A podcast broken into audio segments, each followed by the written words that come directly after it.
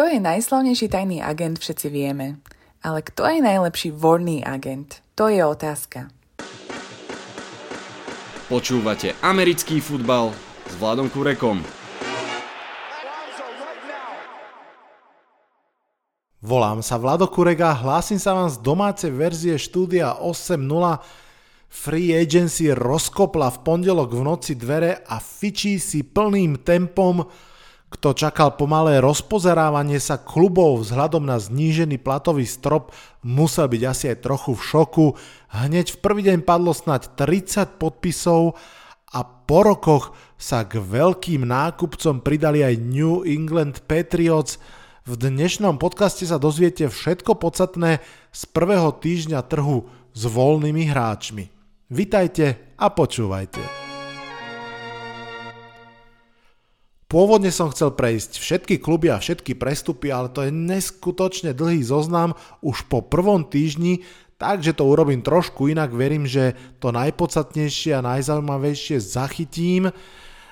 Rýchla poznámka ešte skôr, ako sa dostaneme k prvým menám a klubom. Ako je to s tým cap spaceom? Záleží na ňom, je to vlastne reálna vec, hovorí sa o tom veľa, nikto nemá mať peniaze, všetci podpisujú.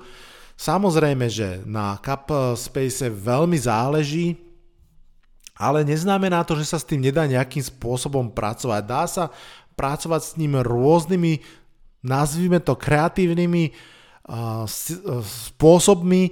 Jeden z nich, ktorý sa často používa, je, že sa posúvajú peniaze do budúcnosti. Je to taký ten spôsob, ako keď sa vám nechce zdvihnúť plechovka, tak si ju kopete pred sebou, že neskôr ju potom zdvihnem. Samozrejme, dá sa to nejaký čas robiť, ale tú plechovku nakoniec zdvihnúť musíte. To isté mnoho klubov robí aj s tými peňažkami. To znamená, ehm, do, naťahuje kontrakty hráčov najväčšie sumy tých peňazí ukladá do tých záverečných častí, do tých posledných rokov, potom keď na to príde, tak to ešte posúva a tak ďalej tak ďalej. Samozrejme hovoríme o účtovnej stránke tých peňazí, nie o vyplácaní peňazí hráčom. Ono sa to samozrejme dá robiť, má to aj trošku ako keby také finančné rácio, pretože keďže ten salary cap stále vlastne rastie, tak je za tým ten predpoklad, že keď sa mi to zaráta do účtovnej knihy neskôr, bude ma to menej bolieť, pretože vlastne salary cap bude väčší. Samozrejme, New Orleans Saints alebo aj Philadelphia Eagles sú príklad toho, že v určitom momente vás to dobehne, že už naozaj neviete to oddialovať ďalej a to najmä vtedy, keď sa všetky tie peniaze naraz akcelerujú, napríklad pest prestupom hráča alebo jeho ukončením kariéry a podobne a podobne. Takže toľko k Celery Cupu veľmi stručne.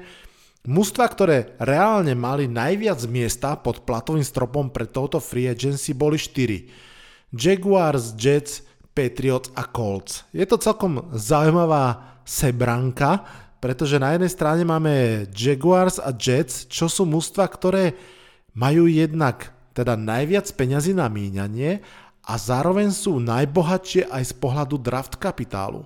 Je to vlastne majú prvý a druhý draft pick najbližšieho draftu. Navyše obidve mužstva majú rovno dve prvé kolá tento rok, takže je to naozaj unikátna situácia a trošku možno aj taký tlak na obidve organizácie, pretože už nič viac asi nemôžete chcieť na to, aby ste napravili svoju franchise, posunuli tým správnym smerom, ako keď máte naozaj naraz nahromadené toto, že máte draft picky, máte peniažky. To je naozaj Prime time for improvement. Patriots mali horšiu sezónu, ale stále nie úplne jednu z najhorších pochopiteľne, tých peňažkov majú dosť. A Colts ty boli naozaj v takej tej slušnej tretine, čo sa týka kvality kádra a navyše majú pomerne veľa peňažkov. Poďme sa teda pozrieť, ako práve tieto 4 mužstvá narábali so svojím kapitálom prvý týždeň trhu s voľnými hráčmi.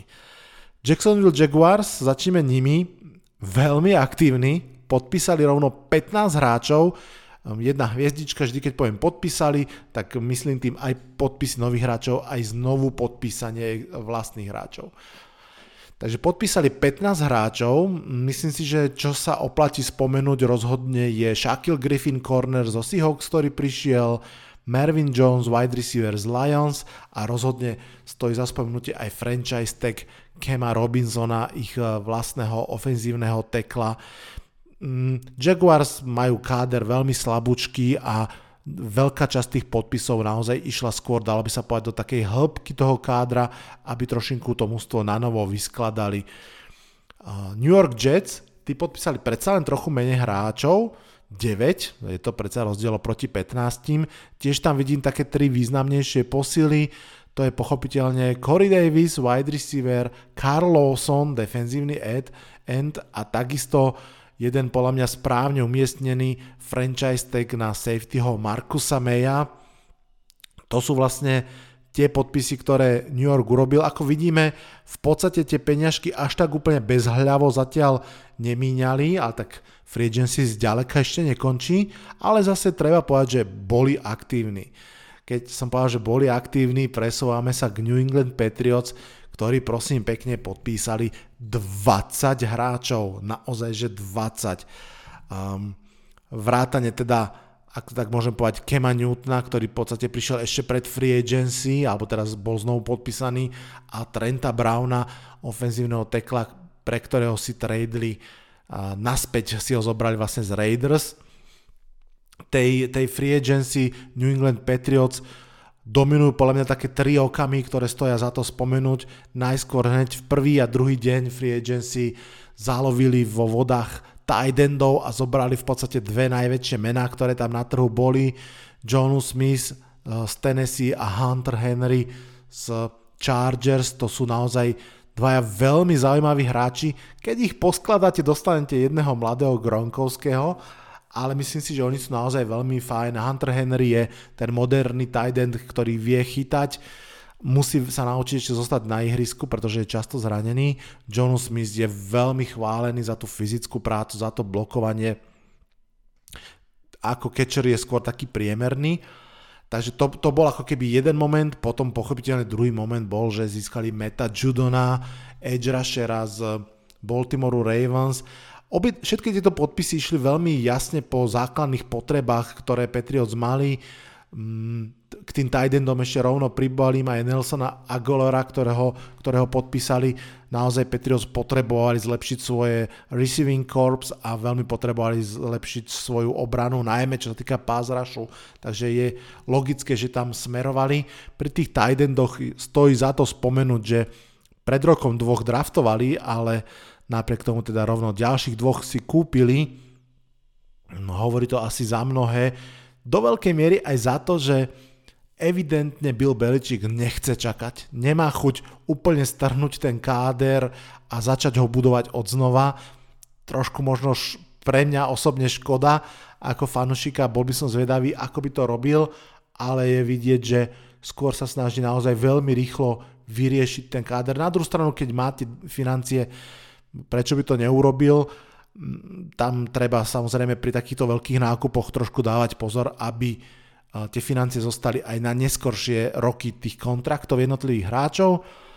Um, a stále zostáva asi otázka, kto na tých všetkých hráčov, ktorých som spomenul, um, bude hádzať, či to naozaj bude Cam Newton, to uvidíme. Ešte musím spomenúť jeden zaujímavý nákup a to je Kyle Van Noy, linebacker, ktorý podpísal dvojročný kontrakt. Prečo je to zaujímavé? Mnohí z vás isto viete, že Kyle Van Noy odišiel na konci minulej sezóny z Patriots um, ako voľný agent, podpísal pomerne lukratívny štvorročný deal s Miami Dolphins, tí ho po jednom roku prepustili a on sa vlastne vracia naspäť do Patriots. O to celé je to paradoxnejšie a zaujímavejšie, že Patriots získali za ten prestup vlastne z Patriots do Miami za Kyla Vanoja kompenzatory pick, štvrtokolový v tomto drafte a vlastne výsledok je ten, že majú aj ten pick a majú aj naspäť hráča. Wow. No, štvrtým z najbohatších Indianapolis Colts a tí, tak ako aj po minulé roky, veľmi pri zemi, veľmi striedmo, Získali Carsona Venca, to všetci vieme, v rámci tradu s Filadelfiou. Znovu podpísali Marlona Meka, veľmi výhodne si myslím, naozaj na jeden rok za 2 milióny, to je pre Colts výborná, výborná zmluva. Podobne na jeden rok znovu podpísali aj Xaviera Rhodes a to je vlastne všetko, čo urobili. Asi všetci čakáme, ako to bude s tou pozíciou ľavého tekla, ako sme už e, s Ježourom svojho času radili, že tam mali rovno capnúť peňažky. Trenta sa nezískali, nevieme, či boli aktívni, predpokladám, že áno. Možno podpíšu toho Alejandra Villaneva, uvidíme. Každopádne z tých štyroch bohatých mustiev jednoznačne to, ktoré najmenej púšťalo peňažky.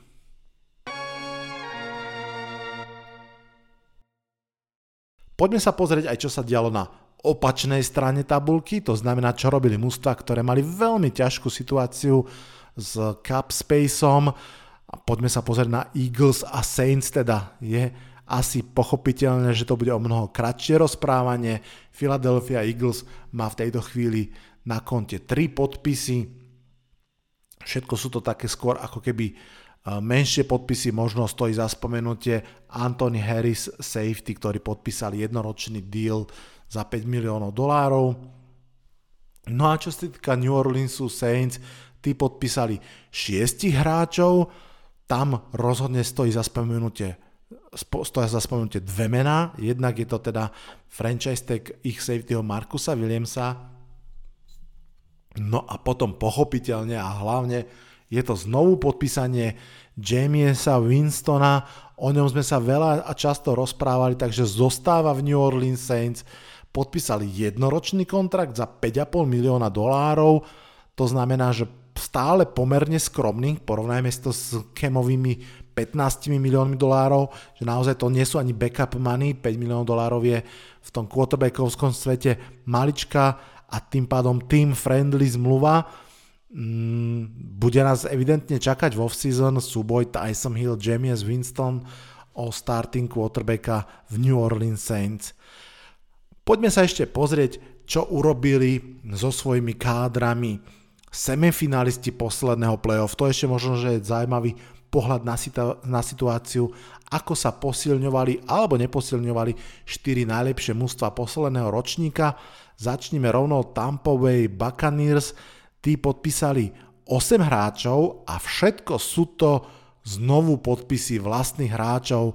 Pochopiteľne Tampa ako víťaz Super Bowlu si ide na vlne a je ochotná skúsiť hashtag one more time, použiť ten istý recept ešte raz. Dáva to úplný zmysel. Naozaj podpísali aj tie hlavné mená. Musím povedať, že to, že sa im podarilo dostať naspäť do kádra Shakila Bereta s novou zmluvou, Levante Davida s novou zmluvou, Chrisa Goodwina s franchise tagom a vlastne všetkých troch zmestili do tých 30 miliónov dolárov na jeden rok je naozaj slušný výkon vidieť, že Tom Brady svojou prítomnosťou vie tú kabinu nadchnúť, presvedčiť všetci tí hráči dostali v podstate slušné kontrakty, ale minimálne pri Shaquilovi Beretovi sa dá povedať, že asi by niekde získal aj väčší kontrakt, keby chcel, že tam naozaj spravil ten tzv. hometown discount. Ešte určite pripojené, že aj Rob Gronkowski znovu podpísal na jeden rok uh, 8 miliónový deal. Green Bay Packers, tí išli na to Packersovsky konzervatívne, podpísali najmenej hráčov zo všetkých klubov jedného jediného, určite už veľmi dobre viete, svojho vlastného running backa Aarona Jonesa. Myslím si, že je to celé veľmi prekvapivé svojím spôsobom a zároveň úplne logické. Znie to kontra uh, produktívne a, alebo podivne, ale je to tak. Biznisovo je to trošku otázne dať štvoročný kontrakt vlastnému veteránovi na pozícii running backa vo výške 48 miliónov dolárov. Na druhú stranu športovo je to absolútne pochopiteľné. Aaron Jones je vynikajúci running back, veľmi dobre sedí do toho súkolia. Spolu s Devante Adamsom sú také tie hlavné naozaj terče pre Aarona Rodgersa. On im dôveruje, čo je veľmi dôležité, ako poznamenal môj kamarát Matúš, ktorého zdravím že v rámci Green Bay je veľmi dôležité si vybudovať tú dôveru, ten vzťah medzi quarterbackom a hráčmi a keď už to tam máte, tak naozaj dáva zo športového zmyslu to nekaziť. Poďme ďalej, Kansas City Chiefs, iba 5 podpisov. Tam musím pripomenúť, že uh, prepustili obidvoch starting tacklov, podpísali svojho swing tackla Mikea Remersa na ešte jeden rok za 7 miliónov a keď uh, vyzeralo chvíľku, že naozaj tá olejna v podstate prestala existovať, tak ju začali doplňať, začali doplňať od stredu. Najskôr podpísali Joa Tooneyho za veľmi mastných 80 miliónov dolárov na 5 rokov, naozaj veľmi veľký kontrakt pre tohto garda, veľmi kvalitného, ktorý prišiel z Patriots. Nepochybujem, že o rok to bude uh, a vlastne nemusí to tentokrát znamenať kompik pre Patriots, pretože oni sami extrémne veľa nakupovali. Každopádne teda Chiefs majú jedného garda a potom pri, získali aj druhého, to je veľmi zaujímavé meno Kyle Long, ofenzívny guard, ktorý celú svoju kariéru prežil v Chicago Bears a bol naozaj výborným guardom až dokým ho nezačali trápiť zranenia, kvôli ktorým tá jeho kariéra potom už predposledný rok bola taká naozaj slabšia a vlastne minulý rok vôbec nehral, pretože už bol na dôchodku, tak sa z toho dôchodku vrátil na jeden rok za 1,5 milióna dolárov do Chiefs, takže je to evidentne také, že skúsime, ak bude fungovať fajn. Každopádne na tejto pozícii ofenzívnej liney Chiefs ešte majú kopu roboty. Čo Buffalo Bills, pýtate sa, tak ja vám odpovedám. 9 podpisov, ani málo, ani veľa alebo teda rozhodne nie úplne, úplne e, veľa. Medzi nimi dva také naozaj dôležité. Znovu podpísali Meta Milána, to bol jeden z takých otáznikov, ktoré sme mali, ako sa budú na tohto linebackera pozerať. Tak 4 roky 41,5 milióna dolárov je odpoveď. No a podpísali Miča Trubiského ako backup quarterbacka do Buffalo Bills. Slovná hračka, pozor, takže z Truberského je Trubilsky. Haha. Každopádne si myslím, že výborný podpis pre Miča Trubilského. Ide do veľmi quarterback-friendly systému, tam sa naozaj môže opraviť. A ak sa tam aj neopraví, minimálne sa tam môže urobiť meno, pretože Bills sú naozaj veľmi dobre vystavaní, veľmi dobre vedení, ak tam dostane nejaký priestor, tak môže nahrať celkom pekné štatistiky, to sa podarilo aj, aj iným backupom, samozrejme fanúšikovia aj tréneri Bills dúfajú, že nebude veľa dôvodov na to, aby ju vôbec nastupoval. Dobre, no a ešte, ešte si dajme jedno, jedno okienko free agency, úplne objektívne si vyberám New York Football Giants. Tí podpísali tiež 8 hráčov, je to celkom taká zaujímavá zmeska, lebo podpísali, nazvime to, že dve veľké hviezdy a potom pár naozaj doplnkových hráčov. Čo sa týka tých veľkých hviezd, tak pochopiteľne je to Leonard Williams, ktorý teda no, najprv dostal tag a potom podpis trojročnej zmluvy a potom Kenny Golede, ktorý, wide receiver, ktorý prišiel z Lions. V podstate je to štvorka a 15 podľa NFL rankingu Quality uh, Free Agency. V zásade top defenzívny end a top wide receiver, ktorí na trhu boli. Obidvaja išli pomerne draho. Mm, Leonard Williams 20 miliónov na rok, skoro 21 a Kenny Golladay 18 miliónov na rok, čo je naozaj celkom akože veľmi slušná suma, naozaj. Navyše, keď e, práve wide receivery mali tento rok o mnoho ťažšiu off-season, pretože kluby nie sú ochotné im dávať úplne veľké peniaze vzhľadom na to, aká veľká kvalita čaká v drafte a tak v podstate po tom, čo Ellen Robinson a Chris Goodwin dostali tagy a zostali v klube, tak Kenny Golladay bol vlastne jediný z týchto receiverov, ktorý sa na, draft, teda na, na free agency dostal a teda dostal veľmi peknú, veľmi peknú sumu. Ešte ten Corey Davis dostal v Jet slušnú sumu, ostatní išli o mnoho, o mnoho lacnejšie. Stojí tu ešte za spomenutie to, že tento podpis prebehol inak ako všetky ostatné, ktoré som doteraz spomínal mal taký prekvapivo old school priebeh, keďže aj kvôli covidu a tak ďalej sa teraz všetko deje online, aj podpisy a tak ďalej, tak Kenny Golladay naozaj normálne prišiel do New Yorku, dva dní strávil v New Yorku, rokoval celý deň, mal pohovor s trénerom, mal prehliadku medicínsku, mal pohovor s generálnym manažerom, mal večeru, takže bolo to naozaj také, ako sa dialo kedysi. A čo mi, čo mi uh, vlastne od začiatku ukazovalo, že tam bol veľmi výrazný obojstranný záujem. Pri Goledeo boli také dve veľké otázky. Jedno bolo ich, jeho zdravotný stav, keďže on v podstate v 2020 odohral iba 4 zápasy kvôli bedrám. A druhým bolo aj trošku to, akým spôsobom teda bude fungovať v kabíne, pretože z Lions išli chýry, že on vlastne štrajkoval proti Petrišovi, nechcel s ním už pod ním hrať a tak ďalej. Takže zrejme to sú veci, ktoré si Giants chceli s ním vyjasniť a vysvetliť. Čo mi prišlo veľmi zaujímavé, čo sa mi páčilo, bolo, že do toho pomerne aktívne vstupovali hráči New York Giants. Máme správy o tom, že Daniel Jones vlastne si s ním telefonoval ešte pred, ešte pred tým pohovorom, takisto Logan Ryan, že Justin Peppers ho zobral na večeru v New Yorku, že naozaj tam bolo aj to aktívne namotávanie zo strany hráčov, čo mi naznačuje, že naozaj je tam veľmi zaujímavá skupina chalanov, hráčov, ktorí, ako sa povie, kúpili ten program Joa Judgea a aktívne veria, že to môže fungovať a snažia sa získať silné posily. Dokonca Ďalšia zaujímavá posila ešte je, čo sa týka Giants na obzore a to je veľmi zaujímavý corner z Tennessee Titans Adory Jackson, ktorý v pondelok má zase tiež fyzicky osobné stretnutie v New Yorku.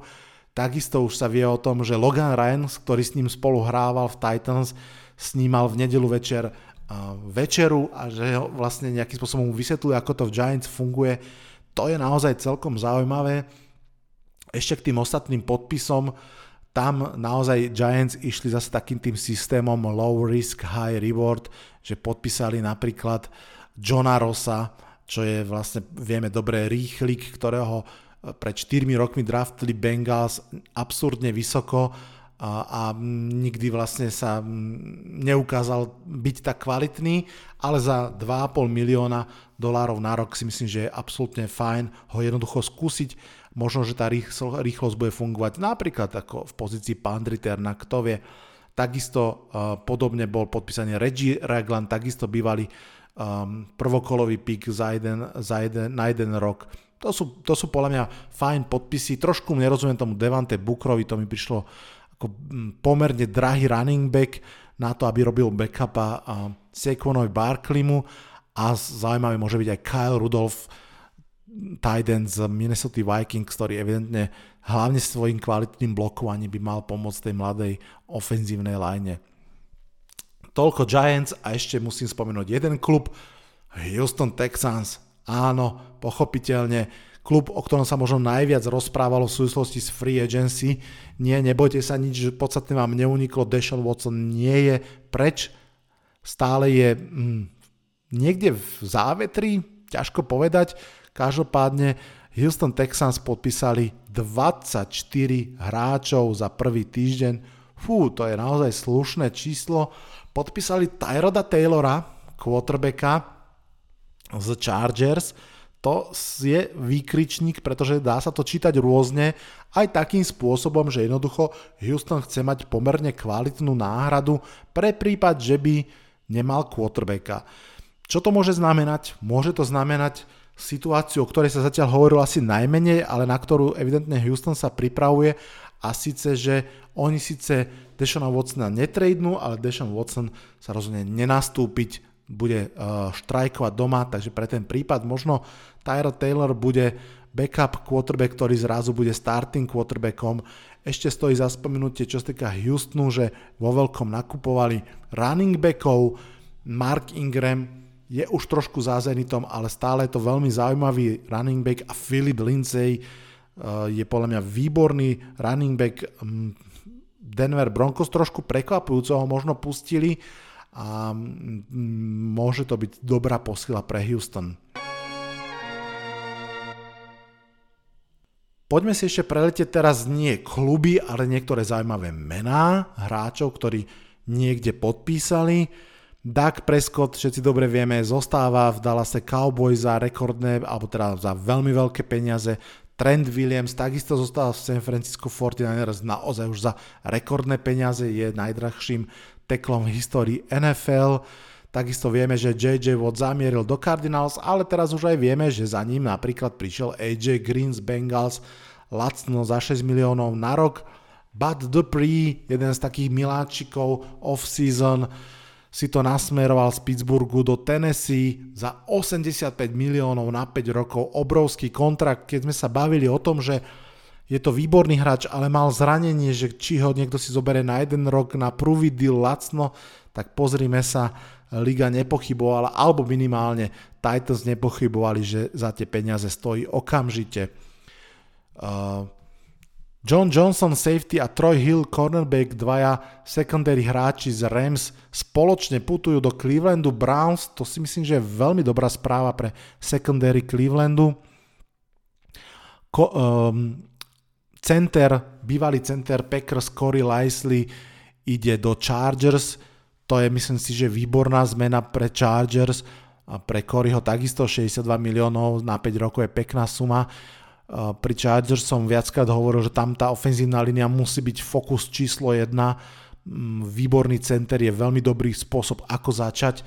Stále som hlboko presvedčený, že keď budem robiť ďalší mock draft, tak stále v prvom kole do LA poputuje ďalší ofenzívny lineman, pretože tam to naozaj potrebujú postaviť a chrániť Herberta. Patrick Peterson ešte nedávno veľké meno na pozícii cornera, ide do Vikings na jeden rok za 10 miliónov. No a Juju Smith-Schuster zostal v Pittsburghu, veľmi som prekvapený, zostal tam napriek ponukám, ktoré mal z Ravens, nakoniec aj z Chiefs. Mm, išiel uh, alebo podpísal jednoročný kontrakt, aby sa ako keby vyhol tomuto zlému roku pre receiverov a dúfa, že o rok podpíše väčší kontrakt niekde. Nie som si istý, či urobil dobre, že zostal v Pittsburghu. Mám vážne pochybnosti o potenciáli tej ofenzívy pod vedením Big Bena. Mám tzv. big questions, no ale uvidíme. Každopádne je to zaujímavé, že sa takto rozhodol. Ešte by stálo za to si myslím pozrieť sa na to, ako trh rozkategorizoval pázrašerov. Ono, dobre vieme, že pázrašery sú naozaj veľmi vzácna komodita, dalo by sa povedať, že sa považuje za takú top 3 pozíciu celej, celej ligy a nie vždy sa naozaj kvalitní pázrašery dostávajú e, na, na trh s voľnými hráčmi. Tentokrát sa ich dostalo niekoľko zaujímavých, a, a mali aj pomerne jeden spoločný menovateľ niektorý z nich. Napríklad Bud Dupree, napríklad Trey Hendrickson, napríklad aj Leonard Williams, napríklad aj Hassan Reddick. Čo mali spoločné je to, že ten posledný rok, ten kontraktový rok mali najlepší zo všetkých svojich. A bolo teda zaujímavé sledovať, komu tá liga uverí, alebo mužstva uveria, že áno, ty takto budeš dobre hrať a od koho budú očakávať, že no, som zvedavý, či to zopakuješ. Ak si zoradíme tých hráčov podľa peňažkov, ktoré dostali, ja to prerátam na uh, peniaze na jeden rok, aby sme sa nestratili, tak um, najväčší kontrakt dostal Leonard Williams, 21 miliónov na rok od Giants, potom Bud Dupree, 17 miliónov na rok od Titans, potom Carl Lawson, a Trey Hendrickson, ten prvý od Jets, ten druhý od Bengals, obidvaja za 15. Matt Judon dostal 14 miliónov na rok od Patriots, to je pre mňa napríklad prekvapenie, že dostal viac ako Janik Ngakue, jeho predsa trochu mladší kolega, ktorý išiel do Raiders za 13 miliónov na rok. No a ako keby trošku toho čierneho Petra, ak to tak mám povedať, si vyťahol Hasan Reddick, ten dostal 8 miliónov na jeden rok od Caroliny Panthers. Som, nie som prekvapený, že Hasan Redikovi tých 11,5 sekúnd, či koľko mal, až tak liga neuverila, naozaj 5 z toho bolo proti Giants v tom inom zápase. Som trošku prekvapený, že uverili tú produkciu Trejovi Hendricksonovi uvidíme, či urobili Bengals dobre. Každopádne je to celkom zaujímavý rebríček toho, ako sú platení aktuálne free agency na pozícii pass rushera. No a ešte dve zaujímavé kategórie. Quarterback karuzel, veľmi v rýchlosti. Jacoby Brissett do Dolphins, Tyro Taylor do Texans, Ryan Fitzpatrick do Washingtonu. Konečne sa mu splní asi sen, že bude naozaj ozajstný starter v kvalitnom mústve. To sa mu stalo naposledy snáď ešte v Buffalo Bills. Som veľmi zvedavý, bude to v mojej divízii na tú kombináciu kvalitnej obrany Washingtonu s Ryanom Fitzpatrickom. Ak sa im podarí ešte posilniť útok, môže to byť veľmi fun to watch. Andy Dalton do Bears, tam nevidím zatiaľ žiadnu zábavu. James Winston zostal v Saints, to sme si povedali, Stafford v Rams, Goff Lions, to už vieme.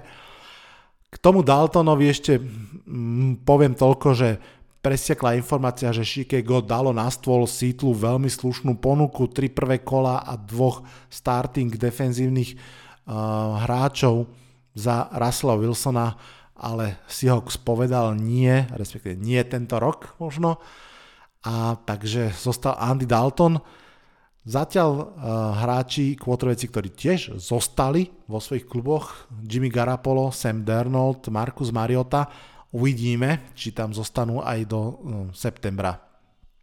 No a na záver tohto rýchleho prehľadu hráči, ktorí stále nie sú podpísaní, je ich veľa, pochopiteľne, ale spomeniem aspoň pár z nich.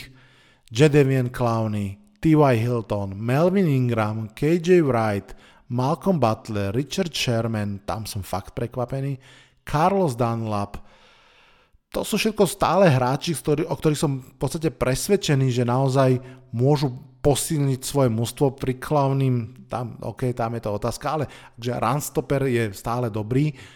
A bude, bude ešte zaujímavé, koho títo a ďalší hráči posilnia za aké peniažky.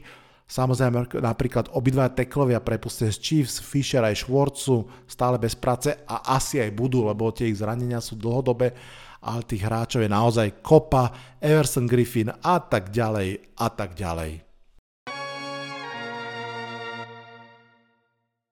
Na záver ešte jedna rýchla informácia k draftu.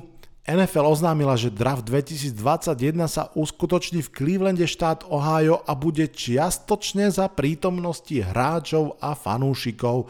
Takže po minuloročnom virtuálnom sa trošku možno navrátime ako ke, k tomu normálu, to je veľmi zaujímavé vzhľadom na to, že ešte nedávno vlastne bol Combine zrušený a draft sa teda takto to uskutoční. Samozrejme, asi to bude o mnoho v menšom meritku ako poznáme, ale je to celkom príjemná informácia. Ja osobne sa už na tento trojdňový maratón od 29. apríla do 1. mája veľmi teším. 86. NFL Draft verím bude stáť za to. Na dnešný podcast to už stačí, myslím, že to krásne zvládame do pol hodinky. Tak veľa mien som asi ešte v jednom podcaste nepovedal, ako v tomto a myslím, že ani rok nepoviem. Čo vám však poviem je, čo nás čaká najbližšie. Už o týždeň si dáme ďalší mock draft prvého kola, jeho druhú verziu, pretože tentokrát už teda máme základné informácie o tom, čo sa udialo na trhu s voľnými hráčmi, ako sa zaplátali ktoré diery a som veľmi zvedavý, čo to urobí s jednotlivými mužstvami, či naozaj tam pri niektorých zostanú tí istí, alebo sa naozaj výrazne zmení otázka toho, koho draftnúť. V ďalších týždňoch sa práve draftom budeme za, zaoberať stále viac, pretože je to najdôležitejšia vec, ktorá nás už v tejto chvíli očakáva. Urobím to určite aj inou formou, formou ako mock draftom. Nechajte sa zatiaľ prekvapiť ako.